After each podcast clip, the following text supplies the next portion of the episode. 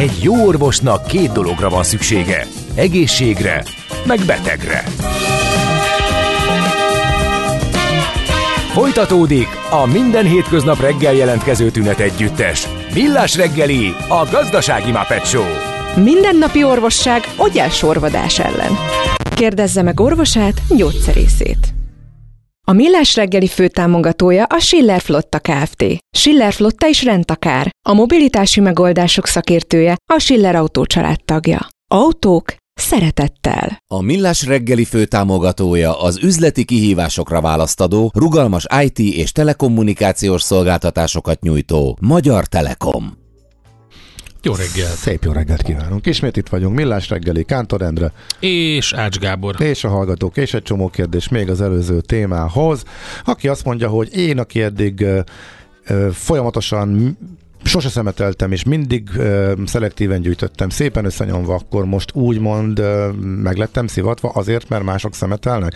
Így is lehet nézni, mert valóban mostantól vissza kell cipelni a, a boltba összegyűjtve a műanyag hulladékot például, hogy pont ugyanott legyünk, hogy visszakapjuk a vételkor kifizetett 50 forintos díjat, viszont társadalmi szinten ez nagyon hasznos, ezt azért tegyük hozzá sokkal kevesebb szemetelés lesz. Mi erről fölmerül egy csomó kérdés, hogy akkor mostantól, ami a szelektíve megy, azt is majd összegyűjtik azok, akik visszaviszik onnan helyettünk, mert ebbe is pénzt látnak. Ezt nem tudjuk, hogy ez pontosan hogy lesz Németországban, ez valóban működik.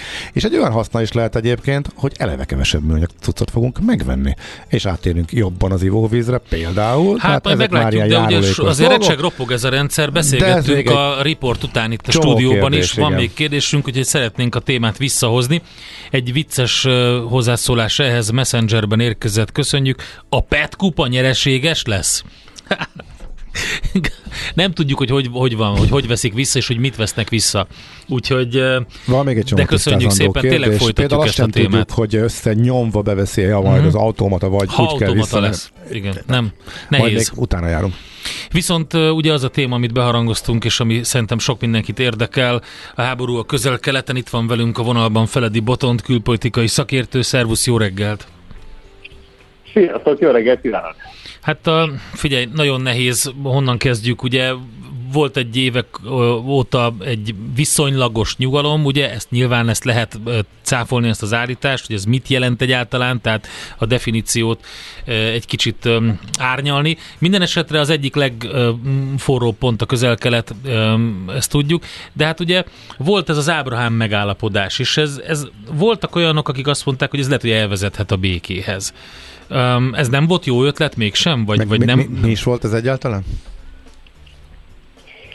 Na, hát fű, igen, nehéz eldönteni, hogy honnan érdemes kezdeni. Azért, hogy mennyire volt békés az év, azt tegyük hozzá, hogy a szombat hajnalig, január 1 óta egyébként már több mint 200 palesztina végzett az izraeli rendfenntartó erők különböző ágaboga, tehát azért békésnek ezt se lehetett nevezni. Sőt, itt ugye a, az izraeli kormányzat Benjamin Netanyahu alatt ugye bevett olyan telepes párti, szélsőségesnek tekintett minisztereket is, akik kifejezetten e, többet provokálták a, akár a helyi, akár a palesztin arabokat. Tehát itt egy, egy kifejezetten forró helyzetbe érkezett meg ez a konfliktus, ami aztán még e, most tudott eszkalálódni. Ami a nagyobb hátteret illeti, és az Ábrahám egyezmény, ez tényleg egy jó kérdés, ez tulajdonképpen a Trump diplomáciának a egyik a kevés sikeres kezdeményezései közül, ugyanis itt az történt, hogy az arab országok egy részét megpróbálták összebarátkoztatni Izraellel, és hát ez úgy indult, hogy Bahreint és az Egyesült Arab Emirátusokat rá tudták venni, hogy gyakorlatilag kiegyezzenek Izraellel. Ugye Egyiptomnak van már egy békeszerződése, és később ehhez az Ábrahám egyezményhez aztán csatlakoztak Marokkó és Szudán is. Tehát ez egy tényleg egészen az arab világot átfogó kiegyezés, ami szépen lassan kezdett a szaudiaknak is megtetszeni, és ugye nyilván nem véletlen lehetett az se, hogy a G20-as közelmúltbeli indiai csúcs találkozón bemondták Szaudi segítséggel azt az Európa-India koridort, ami egyébként jelentős részben Szaudarábián menne át, hidrogén vezették, mindenféle más kábelek és egyéb infrastruktúra. Úgyhogy inkább megfordítanám, hogy, hogy ez mi történik. Itt pont azért is lehet ez a konfliktus, mert ez egy sikeres kezdeményezés volt.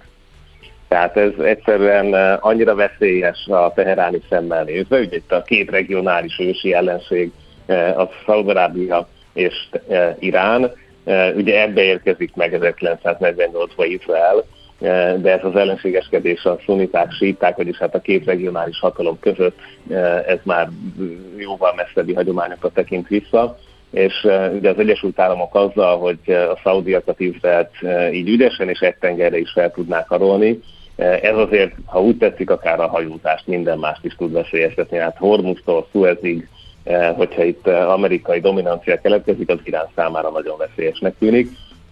És hát mindezzel együtt nyilván nem kell mindig győzködni a, a Hamász harcosait sem, hogy valamilyen módon kárt akarjanak tenni Izraelbe. Úgyhogy, úgyhogy itt az érdekek egybevágtak, megszületett feltetőleg a finanszírozás, ugye egy Wall Street Journal cikkünk van, ami alapján azt látni, hogy minimum egy éve rendszeresen találkozgattak Libanonban a libanoni Hezbollah, a gázai Hamász, mind a kettő iráni finanszírozásban, és az iráni forradalmi gárda megfelelő vezetői. Tehát egy ilyen felállásban készíthették elő ezt a találkozót, ezt a, ezt a támadást, ezen a találkozón.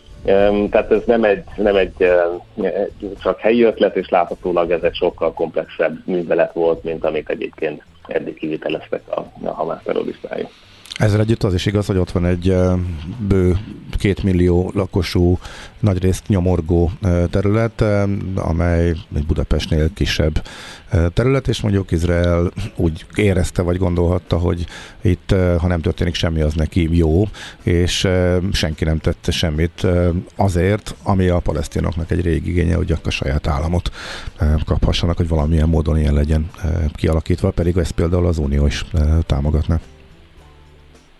Így van, tehát a két állam megoldás ez a, ez a régi hivatalos ENSZ-es vonal lenne. Ezt Izrael még a moderált kormányok idején sem valósította meg, a mostani esetén pedig kifejezetten a, a telepeseknek, ugye korábban leállították a telepek a vitatott területeken való elhelyezését és újat megnyitását, ezt viszont a mostani Netanyahu kormányzat az tovább folytatta. Tehát ez, ez egy évtizedekre visszamenő konfliktus, gyakorlatilag Izrael megalakulása óta tartó történet, e, így van, tehát Gázában elég 2 millió e, főből. Nagyjából valamivel több, mint a fele 18 év alatti egyébként. A munkanélküliség az ugye brutális, ilyen 20-30-40 százalék között van, attól függ, hogy milyen számokat lehetne alapul venni, mint egy folyamatos ENSZ program e, látja el élelmiszersegélyen mindenféle mással, gyakorlatilag ivóvízzel is a helyieket, tehát még eh, ivóvizet sem tudnak kitermelni, hiszen nincs elég áram ahhoz, hogy a tisztító berendezések működjenek. Eh, tehát, hogy ez tényleg egy nyomorúságos eh, környék. Uh-huh. És akkor, hát igen, innentől kezdve azért értjük, hogy elég sokkal könnyebb ilyen körülmények között a terrorista szerzeteknek is a emberállományt frissíteniük, illetve toborozniuk. Na viszont a, merre futhat ez ki? Tehát mi lehetne itt a megoldás? Mindenki arra kíváncsi, hogy meddig tarthat. Le, lehet-e itt valami olyan fölmerület, olyan megoldás, amivel mindkét fél legalább idéglenesen vagy részlegesen kiegyezne, tehát milyen kiút királkozhat szerinted a válságból? Hát az izraeli kormányzati nyilatkozatokat elnézve az elmúlt 48 órából most még nem mernék nagyon bátor lenni abban, hogy, hogy ebből egyhamar kiegyezés lesz, tehát itt tényleg Hát most jön a, bossz, most jön a bosszú és az ellencsapás, igen, igen. Akkor, akkor, akkor kezdjük itt, hogy ez milyen, milyen messze mehet. Azért az is korlátozott, hát azért nyilván nem lehet öldöklés, csak több százen ember halálával odáig Izrael sem mehet el. Tehát mi az, ami itt a reális az ő részükről akkor? Ugye jelenleg 900-nál tart a hivatalos izraeli veszteségszámláló, valamivel kisebb lehet talán eddig a, a gázai e, halottak száma, e, de mindenképpen ez messze az évtized, elmúlt évtizedek egyik legsúlyosabb e, konfliktusa, és hát messze a legnagyobb veszteség Izraelnek a saját határain belül. A gázai övezetet megszállni az még egy izraeli hadseregnek is komoly kihívás. Tehát képzeljük el, hogy az oroszok az ukrán városokban nehéz hadjárművekkel próbálkoznak, Ez ugye sokkal sűrűbben lapott rész, és ha úgy tetszik, akkor akkor pontosan erre készülnek a, a hamászos és iszlám zsihád és mindenféle más. Tehát itt nem csak egy fegyveres szekció van, itt többek is vannak. Tehát itt alagutakkal, mint egy sajtot átfúrták már ezt a, a régiót, elképesztően nehéz csata lehet. Tehát az, hogy ezt érdemes-e megszállni, meg lehet-e szállni, úgy, hogy egyébként a, nyilván a helyi népesség nagy része is ellenséges, ez még katonai szemmel nézve is azért egy kemény dió. Hogyha pedig, ugye ami megtörtént már, azt hiszem nagyjából 24 órája.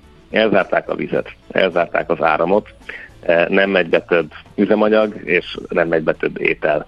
Tehát ez egy, ez egy időzített bomba. Tehát ezt az ENSZ se tudja bevédni máshonnan, úgyhogy nem tudom, hogy nem esetleg arra fog-e kimenni a játék, hogy valamilyen módon az egyiptomi menekülés irányába kényszerítsék a gázaiakat, miközben Egyiptom ez így nem annyira lelkes, tehát soha nem is volt, és, és most sem lesz az. Tehát hogy itt az elűzés, az ellehetetlenítés és a, és a fegyveres megoldások között fog menni a dolog. Hát nem tudom, melyik, nem tudom, Botond, mivel kevésbé gyalázatos mondjuk ez utóbbi, mint mondjuk a legyilkolás, igen, hogyha mondjuk nem, ezt most nyilván nem lehet, erre, igen. Ezt, ezt, nem, ezt, lehet, ezt, nem lehet méricskélni, persze. Ezt nem lehet méricskélni, meg a megoldás csak költői érdekelne. kérdések, uh-huh. viszont ami engem retten, rettentően zavar ebben az egészben az, hogy egy nem, nem, nagyon óvatosan fogalmazom, mert nyilván ilyenkor ezer SMS kapunk, mindenféle dolgot belelátnak abba, amit mondok. Szóval az a lényeg, hogy én értem azt, hogy ez egy válasz arra, ami történt, hogy nyilván áramot és vizet ugye biztosítottak erre a területre, és ezt elzárták, hiszen pont őket támadták meg. De sajnos akiket ezzel elképesztő rossz helyzetbe hoznak, azok, azok a szerencsétlen nincstelen emberek, akik ott élnek, gyerekek, nők, akik lényegében nem tehetnek semmiről. A legnagyobb kárvalotjai ennek, a, ennek az egész helyzetnek, ahogy láttuk is a, az áldozatok számán most például itt a gázövezetben. Tehát, tehát ez borza, borzalmas humanitárius katasztrófa egyben. Erre készülhetünk. Tehát, hogy ennek humanitárius szempontból nem nagyon tud jó vége lenni, az egész biztos. Nem, nem tudom én se elképzelni, hogy, hogy ez hogy fog tudni működni. Egyszerűen még, még, még a, a, a szándék sincs ott jelenleg, hogy, hogy ezt megpróbálják elválasztani. Nem tudom, hogy valamilyen koridort lehet-e nyitni, de hogyha koridort nyitnak is, honnan, hová. Tehát uh, itt legfeljebb ugye Cisjordániában, tehát most a hallgatók kedvéért ugye Gáza, Izrael, eh, délnyugati Ferenc Jordánia meg ugye a keleti oldalán van, eh, és közte Izrael húzódik, tehát az ott esetben lehet embereket mozgatni. Erről szó nincsen, tehát most abszolút csak eh, fantaziálunk, hogy milyen megoldások lehetnének. Nagyon-nagyon-nagyon nehéz ezt elképzelni, hogy bármilyen, ami eddig az elmúlt 50 évben nem jött ki, még békésebb körülmények között pacifikus megoldás, az ebben a hangulatban szerintem nagyon nehezen fog kijönni. És igazából az a, az a hát nem akarom tovább fokozni a képet, de igazából az a kérdés, hogy ez a konfliktus tovább terjed-e. Tehát nem csak az, hogy Gázának mi lesz a sorsa, hanem az a kérdés, hogy ez eh, akár Cisjordánia, akár Libanon irányába kiterjed-e. Ugye Libanon felől már a kétázott a Hezbollah, a Hezbollah tulajdonképpen a, a, libanoni Hamász, tehát úgy tetszik az Irán által finanszírozott helyi eh, anticionista erőszakszervezet, eh, terrorszervezet, ők is ugye rendszeresen kapják a segélyeket a, a teheráni vezetéstől, és az jóval egyszerűbb, hiszen ott gyakorlatilag Szíria miatt most már elég egyszerű szárazföldi útvonal van. Úgyhogy ez a, ez a fő kihívás szerintem a következő egy hétben, hogy lesz ennek a konfliktusnak további um, súlyosabb hadszintere.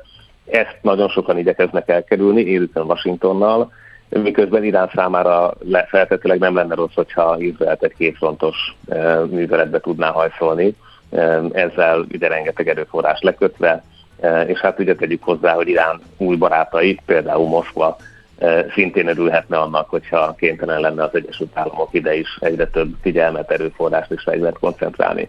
Tehát itt most két szinte ilyen hidegháborús jelleggel látni, hogy a két, vagy két nagyhatalmi érdekcsoport ütközik hirtelen az izraeli határon, és mindez persze még az előbb emlegetett Ábrahám egyezmény alásása véget is, tehát hogy a szaudarábiaiak ne tudjanak olyan egykönnyen kibékülni Izraellel. Tehát ha, ha ezt az óriási meccset nézem, akkor a fenntartható béke esélyei nagyon picik, Nagyon beszédes az is, hogy Mahmoud Abbas, aki ugye a cisjordániai részen lévő palesztinoknak a vezetője, bejelentette, hogy Moszkvába utazik. Uh-huh. De már Aha. bejelentésekor gyorsan eltöttintette, hogy hát béke, ugye a béketárgyalások reményében utazik oda. Igaz, ez szerint az amerikaiaknak úgyse érdeke. Tehát már előkészítették a moszkvai narratívát, Aha. Így elutazni azért na most, Moszika, még a na most Moszkván, veszi, hogy... Moszk, Moszkva mit akar most itt? Mert ugye amit tegnap hallottunk, az hát ugye elég érdekes kicsengése van Lavrov szájából az, hogy a legfontosabb a béke, mi mindent megteszünk a békeért. Hát mondjuk pont az oroszok szájából ez tényleg kicsit furcsán cseng, de ők most itt hova állnak, vagy mit akarnak? Itt ugye orosz szempontból két művelet zajlik, az információs és a, és a diverziós az információs művelet abból fog állni, hogy eh, ugye Mahmoud Abbas és egyéb látogatások alkalmával elmondják, hogy ők békét szeretnének, megpróbálják ezt közvetíteni, de hát lám, lám Washington ebben nem hajlandó velük együttműködni. Uh-huh. Tehát ez, ez nyugodtan itt most nagy lába eperbe hajlandó vagyok fogadni a hallgatókkal is, hogy ez, ez, ezzel indul ez a narratív, hogy a Lavrov tegnap kilőtte a rakétákat, eh, ezt fogja majd az Abbas látogatás és feltehetőleg egyéb eh, Lavrovi körök alátámasztani. Ugye nyilván ez nem így működik, pláne nem egy olyan Moszkvával, aki hát mondjuk úgy, hogy nem a leghitelesebb béketárgyaló. A másik oldalon pedig el fog indulni az a diverziós művelet, hogy hogyan lehet úgy még az irániakat és a helyi erőket fokozni, amit itt az előbb egy picit már utaltam rá, hogy minél több amerikai erőforrás lekössenek, tehát hogy a kongresszusban kénytelenek legyenek Izraellel foglalkozni, a 24 órából megint erre is kihasítani valamit. Ugye ugyanígy a fegyverszállítmányok kapcsán, tehát itt izraeli depókból is vittek Ukrajnába már fegyvereket, tehát hogyha ezt nem lehet elvinni, akkor effektíve ők az ukrán hadszintéren előnyt tudnak szerezni izraeli csatából. Tehát ezt eh, húzzuk alá, eh, itt kőkemény moszkvai érdek is van ebben a játékban. Nézzük akkor, a, most megnéztük a külpolitikai, geopolitikai részét, nézzük egy kicsit a belpolitikai részét.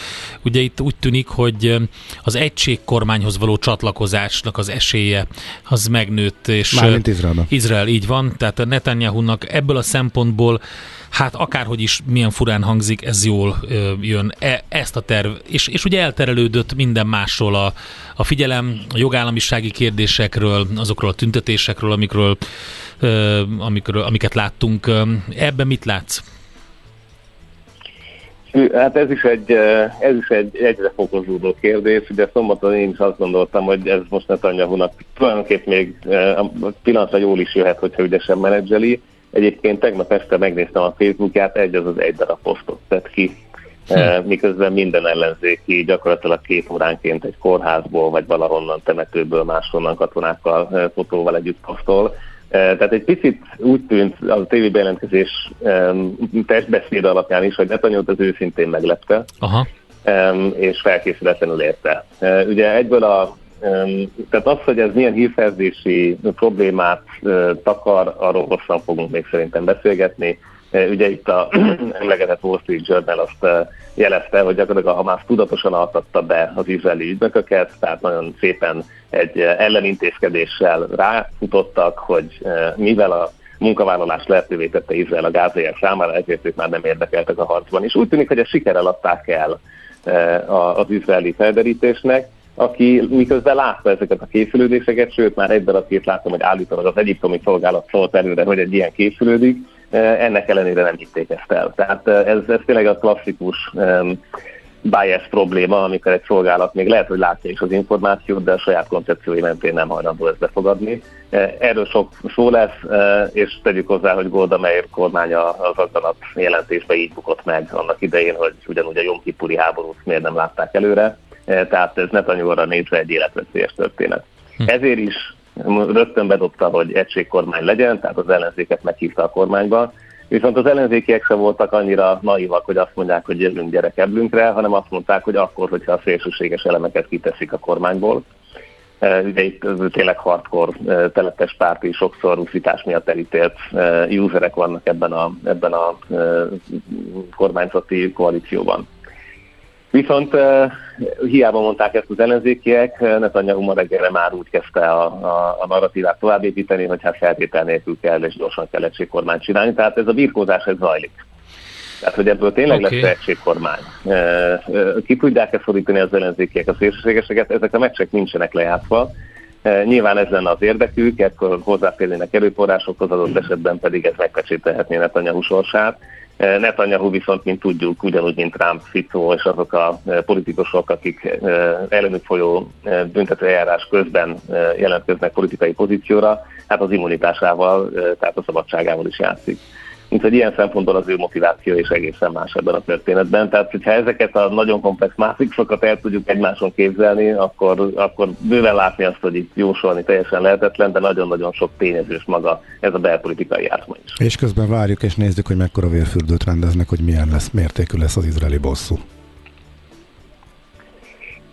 Hát nézzétek, azok a képsorok, amik kikerültek ugye Izraelből, eh, ahol tényleg eh, torószékes nagymamával, eh, nem erőszakkal, erreból gyerekekkel, minden más látunk, ugye ezek most az izraeli társadalmat sokkolták, tehát eh, valószínűleg még a moderáltabb izraeli társadalmi csoportok se fognak eh, kontrollért kiáltani. Mm, én most elképzelhető, hogy néhány ilyen szép koridort valahogy Gázába megpróbálnak beépíteni, hogy ott legalább segélyeket majd középtávon ki lehessen osztani, de, de hogy a gázaiak nem nagyon akarnak majd Gázában maradni, az, az egész biztos. És innentől kezdve az arab világ is kérdés, hogy esetleg valamilyen módon elkezdje magát szervezni, ez viszont Izraelre nézve nem lenne szerencsés, úgyhogy, úgyhogy tényleg itt van sok, sok jó megoldást mm-hmm. ebben a percben nem tudunk felsorolni. Jó, hát Elég figyelj, mi is olvassuk a híreket folyamatosan, és nézzük az eseményeket. Köszönjük szépen a update információkat és a háttérelemzést. Beszélünk még sajnos ebben az ügyben. Rendben, folytassuk. Szebb napot nektek és hallgatóknak is. Neked is. Köszönjük szépen, szépen szervusz. Feledi Botont külpolitikai szakértővel beszélgettünk, és egy, tényleg egy szomorú apropó, azt hiszem, hogy pont én voltam adásban Miálovics Andrással 2022. február 24-én, amikor is a reggeli órákban már a 21-i anektálásos történet után konkrétan bevonult Oroszország ukrajn, ukrán területekre is megindította az inváziót. Mi is csak néztünk, hogy mi történik. Akkor játszottam először ezt a dalt, most még egyszer sajnos. Jé, hát ez meg micsoda? Csak nem. De, egy aranyköpés. Napi bölcsesség a millás reggeliben. Hm, ezt elteszem magamnak. Na nézzük, Giuseppe Verdi, olasz zeneszerző 1813-ban, tehát 210 éve. Született, és egyszer azt mondta, a valóságot másolni jó, de feltalálni a valóságot jobb, sokkal jobb. Tyúha. Ha már Verdi, és ezt mondta, akiről tudjuk ugye, hogy elképesztő populáris zeneszerző, akkor baj, nagy baj van de hát szerintem érezzük mindannyian. Tudod, mi az a koktél cseresznye? Hát azt, hogy hol szeret a cápa, akkor figyelj, mert játék következik. Minden nap kisorsolunk egy, a négy csillagos Mandilla Panzió mediterrán éttermében szóló kettő fős, háromfogásos ebéd vagy vacsora meghívást az ételekhez passzoló helyi borválogatással a Mandilla Kft. jóvoltából. Mai kérdésünk pedig a következő. Melyik tó helyezkedik el Köveskálhoz a legközelebb? A. Kornyitó, B. Fertőtó, vagy C. Balaton. A helyes megfejtéseket ma délután 4 óráig várjuk a játékukat rádiókafé98.hu e-mail címre. Kedvezzem ma neked a cseresznye!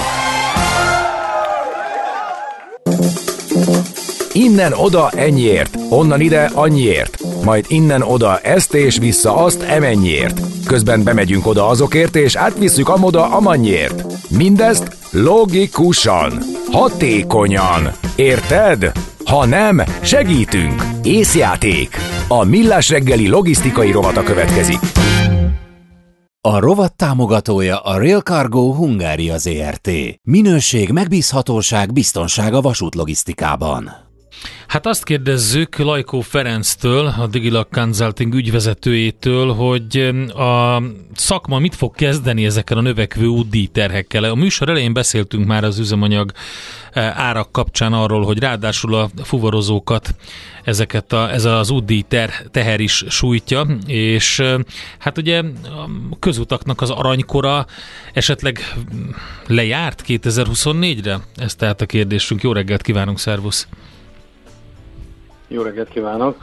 Hát komoly, komoly kockázatok vannak az aranykorral kapcsolatban, ugye egy kétféle módon is értelmezhetjük. Egy, egyrészt ugye a elmúlt két évben azért a közötti fuvarozás az jövedelmezőnek számított, most olyan szempontból, hogy kivételesen volt két jó éve, és uh, ugye 21-ben és 22-ben, úgyhogy rövid távon most úgy látszik, hogy 23-ban a közúton már nem nagyon lehet profitot realizálni, és egyelőre a kilátások azt mutatják, hogy 24-ben sem, úgyhogy rövid távon így értendő az, hogy az, hogy a közút aranykora hát lejárt. Uh-huh. Hova, tűnt a, bocsánat, hova tűnik a profit 23-ban? Akkor induljunk innen. Hát ugye jelentősek a költségemelkedések. Tavalyi évben, 22-ben az előző évhez képest nagyságrendek 30%-kal nőttek a közúti fuvarzásnak a költségei, de ez 22-ben a kereslet kínálat aránya miatt, ugye többlet kereslet volt a piacon, vagyis kapacitásiány, emiatt ezt teljes mértékben át lehetett hárítani, úgyhogy még egy ekkora rendkívüli költségemelkedés sem okozott egyébként veszteséget a közutasoknak. Ez történt tavaly, uh-huh. idén viszont hiába csak 8-9%-kal fog összességében drágulni a közúti fuvarozás költségeinek az összessége, mert ugye jelentősen csökkent az üzemanyagár, és ezt tompította, de ugye a recesszió, mert nincs kereslet a közötti fuvarozási szolgáltatások iránt, vagy lényegesen esett, emiatt még ez a 8-9 százalék sem házítható át, sőt, igazából a díjak csökkentek a tavalyi évhez képest. Hát ide tűnt a profit. Uh-huh, Oké, okay, tehát így eltűnnek a marzsok. Az elmúlt két év után akkor értjük, hogy 2023-ban nagyjából nullára lehet kijönni. Ez mennyire ritkítja meg a piacot, mennyi tartalék van a rendszerben, mert azért a két viszonylag jó év előtt volt még két túléléses év a Covid időszakban, tehát hol tart finanszírozhatóságban a szektor? Ez cége válogatja, alapvetően az a az az általános kép, hogy kell legyen elég tartalék a rendszerbe legalább erre az évre, hogy, hogy mondjuk akár veszteségesen is működjenek, de sajnos ugye az átlagokkal az a baj, hogy nem mutatja meg a részleteket, uh-huh. tehát hogyha pontosítjuk, akkor inkább azt lehet megállapítani, hogy a nagyobb cégek, tehát a közepes és a annál nagyobb vállalkozásoknak akár több évre is lehet elegendő tartaléka, míg a mikrovállalkozások, amik egyébként a vállalkozások számának mint egy 85%-át teszik ki, ezek ugye családi vállalkozások, ott azoknak már lehet, hogy ez az év is eh, hát beteszi a kaput, úgyhogy inkább a kisebb eh, eh, méretű családi cégekben fogja áldozatait szedni ez a gazdaságilag nehéz időszak, illetve hát a jövő. A nagyobb cégeket viszont sújtja, mert jellemzően inkább ők vannak benne a nemzetközi áruforrazásban, a forintnak az idei erősödése. Erről ritkán beszélünk, és érdekes is, hogy itt hivatkozási alap, hogy ez is a nehézségek közé sorolható, de ez valóban így van, ugye? Tehát akik most idén devizában realizálják a árbevételüket, ők nem járnak olyan jól. Hát igen, a nemzetközi fuvarozók azok úgy működnek, mint az export cégek, hogy ugye a bevételeik nagy része vagy teljes mértékben euróban vagy euró alapon számolódik, tehát a forint gyengülés az segíti az üzleteiket, mivel a költségeiknek egy jó része viszont forintban van. Ez a nemzetköziseknek nem, nem jó, tehát további rontó tényező ugye a költségek növekedése mellett a, a, a forint erősödése, de hát azért ez hullámzó, szóval ha éves átlagban nézzük, azért, azért, azért kijöhet még idén is egy, egy 380-390. Igen, és most inkább, inkább és ismét, mintha gyengülgetne az elmúlt időszakban. Szóval elég kifeszítve érkezünk el az év végéhez. Ahol, ahol egyébként is... tudják, tudják ezek a fuvarozók áthárítani a költségeket, vagy, vagy nem? Mert ugye ott a, tehát az, az üzemanyag áremelkedésnél láttuk azt, hogy panaszkodtak többen szervezetek, hogy ők ezt nem biztos, hogy át tudják hárítani. Hát attól függ. Ugye logikusan gondolhatná az ember, hogyha be tudjuk, be tudjuk vezetni, hogy milyen költségeink hogyan változtak, akkor ezt a kedves megbízók ugye megfelelően elfogadják. A közúti piacon nem így működnek teljesen a dolgok. A közúti piac egy borzasztóan versenyző piac. Az Európai Uniós szabad fuvarpiacon több százezer fuvarozó vállalkozó verseng ugye a, a szintén sok-sok ezer megbízónak a kegyeiért és megbízásaiért, tehát ez egy borzasztóan versengő piac, ahol az árazást elsősorban nem a költségek alakulása, hanem a kereslet kínálatnak az aktuális aránya határozza meg. Tehát hiába van neked nagy költségemelkedésed, ha aktuálisan éppen recesszió van, nem fogod tudni áthárítani, sőt, még az is lehet, hogy a díjak esni fognak. És, és hát ugye hétszűk esztendő következik, és ennek a fordítottja is megtörténhet.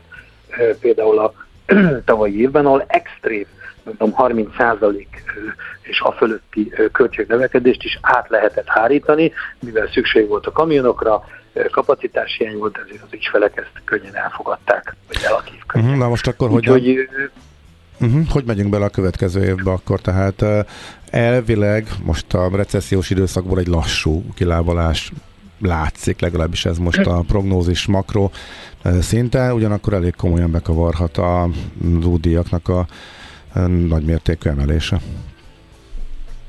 Igen, mi a Digital Consultingnál a közúti forrózási árindexet használjuk ugye ezeknek a mérésére, illetve előrejelzésére. Most úgy látszik, hogy az idei várható 8-9%-os, tehát a tavalyhoz képest sokkal-sokkal szerényebb, mint az infláció alatt lévő költségemelkedést sem tudják a forrozók maradéktalanul áthárítani, tehát deficitbe maradnak, mert nincs elég nagy kereslet ugye a szolgáltatásaik iránt. Így megyünk bele a jövő évbe, ahol viszont úgy tűnik, hogy 16 és 21 százalék közötti, legalább 16 és 21 százalék közötti költségnövekedésre kell számítanunk. Ennek három forrása van.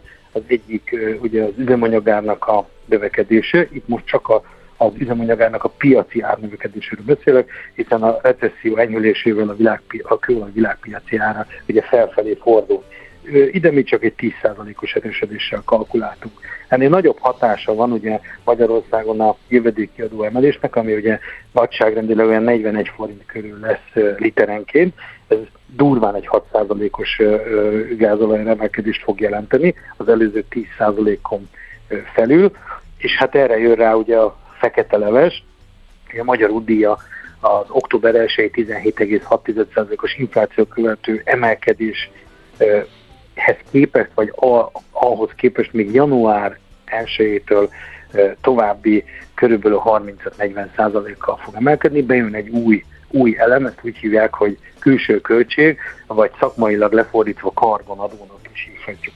Ezt Németország is be fogja vezetni, ott nagyságrendek 70%-kal fognak emelkedni az útdíjak ennek a karbonadónak köszönhetően, és ott van még egy tényező, ami szintén hazai, hogy úgy rebesgetik, hogy a minimálbér is egy 30-40 százalék közötti emelkedést produkálhat, ez még nincs eldöntve, tehát ez még csak egy, ez csak egy spekuláció, hogy mindezek eredményeképpen mi úgy látjuk, hogy, hogy, hogy ez a 16-21 százalék közötti emelkedés, költségnövekedés fog ugye megtörténni. Ami két problémát jelent. Az egyik az, hogy az elemzők szerint a kilábalás, tehát a recesszió utáni normalizálódás az nem felpattanás lesz, mint a Covid után, hanem egy lassú, elhozódó kilábalás, vagyis 2024-ben lényegesen nem számíthatunk arra, hogy emelkedni fog a kereslet a közúti szolgáltatások iránt. Tehát nagy a kockázata, hogy ezt a 16-21 százalékos költségemelkedést a forrózók nem, vagy csak részben tudják majd áthárítani az ügyfelékre.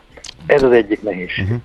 A másik nehézség az az, hogy ez a karbonadó, ami megjelent, ez egy Európai Uniós ö, ö, szabályozás, ez nem egy, nem egy hungarikum, ez ugye a közutat terheli csak, tehát más módokat, a vasutat vagy a belvízi közlekedés nem, így középtávon a közút aranykorának is vége lehet, hiszen a 70, jelenleg 78%-ot visz a közút a, az összes áruforgalomban Európában. Ha jelentősen elkezd drágulni a közút, a többi forrási módhoz képest, másodszor pedig a karbonadó az ezt mutatja, akkor romolhat a versenyképességi pozíciója a vasúthoz és a vízi közlekedéshez képest. Úgyhogy erre is érdemes odafigyelni. Uh-huh, Oké. Okay.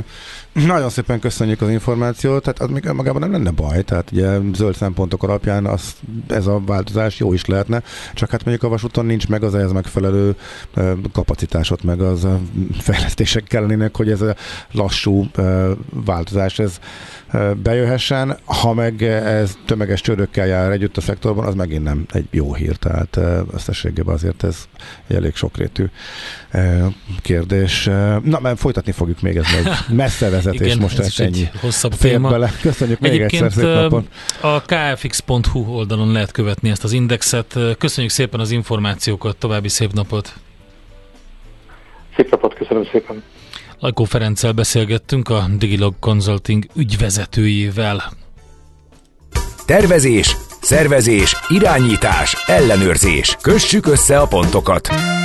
Észjáték. A millás reggeli logisztika rovata hangzott el. A rovat támogatója a Real Cargo Hungária ZRT. Minőség, megbízhatóság, biztonság a vasútlogisztikában.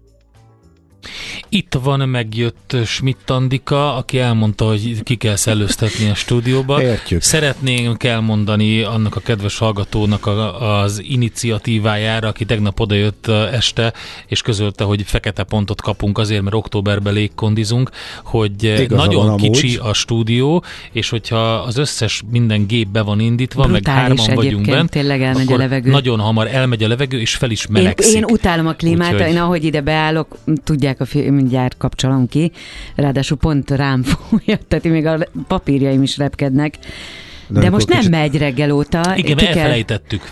Nem baj.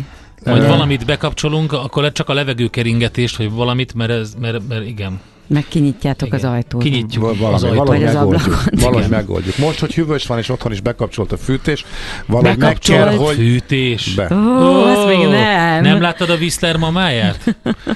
Nagyon vicces volt a legfrissebb. Na mindegy, ma megoldjuk légkondi nélkül, az biztos. Hogy, hogy megoldjuk? Nem oldjuk meg. Mindjárt bekapcsolom. Valami kell. Na jó, jövünk vissza Katona Csabával és egy kiváló témával a Mesél a múlt rovatunkban. 220 éve született eh, Prosper Merimé, aki nem más, mint a Carmen írója. Mindenki csak a zenére emlékszik, magára az íróra meg alig. Én játszottam a Carmenben, képzeljétek. Te voltál Ki Carmen. voltál? Nem, én a nép... A Te nép, voltál a nép? A nép volt, de volt benne... De, de volt benne egy pici szóló szerepem Jaj. az operában, Pécsi operában a, a piacon, amit egyedül énekeltem. Wow, na vagy Ne- mesélj. ne- Megmondom Nagyon őszintén, hogy imádtam, képzeltelek el, szerintem tök jó Nem. Carmen lettél volna. Hát. Na jó, akkor innen folytatjuk.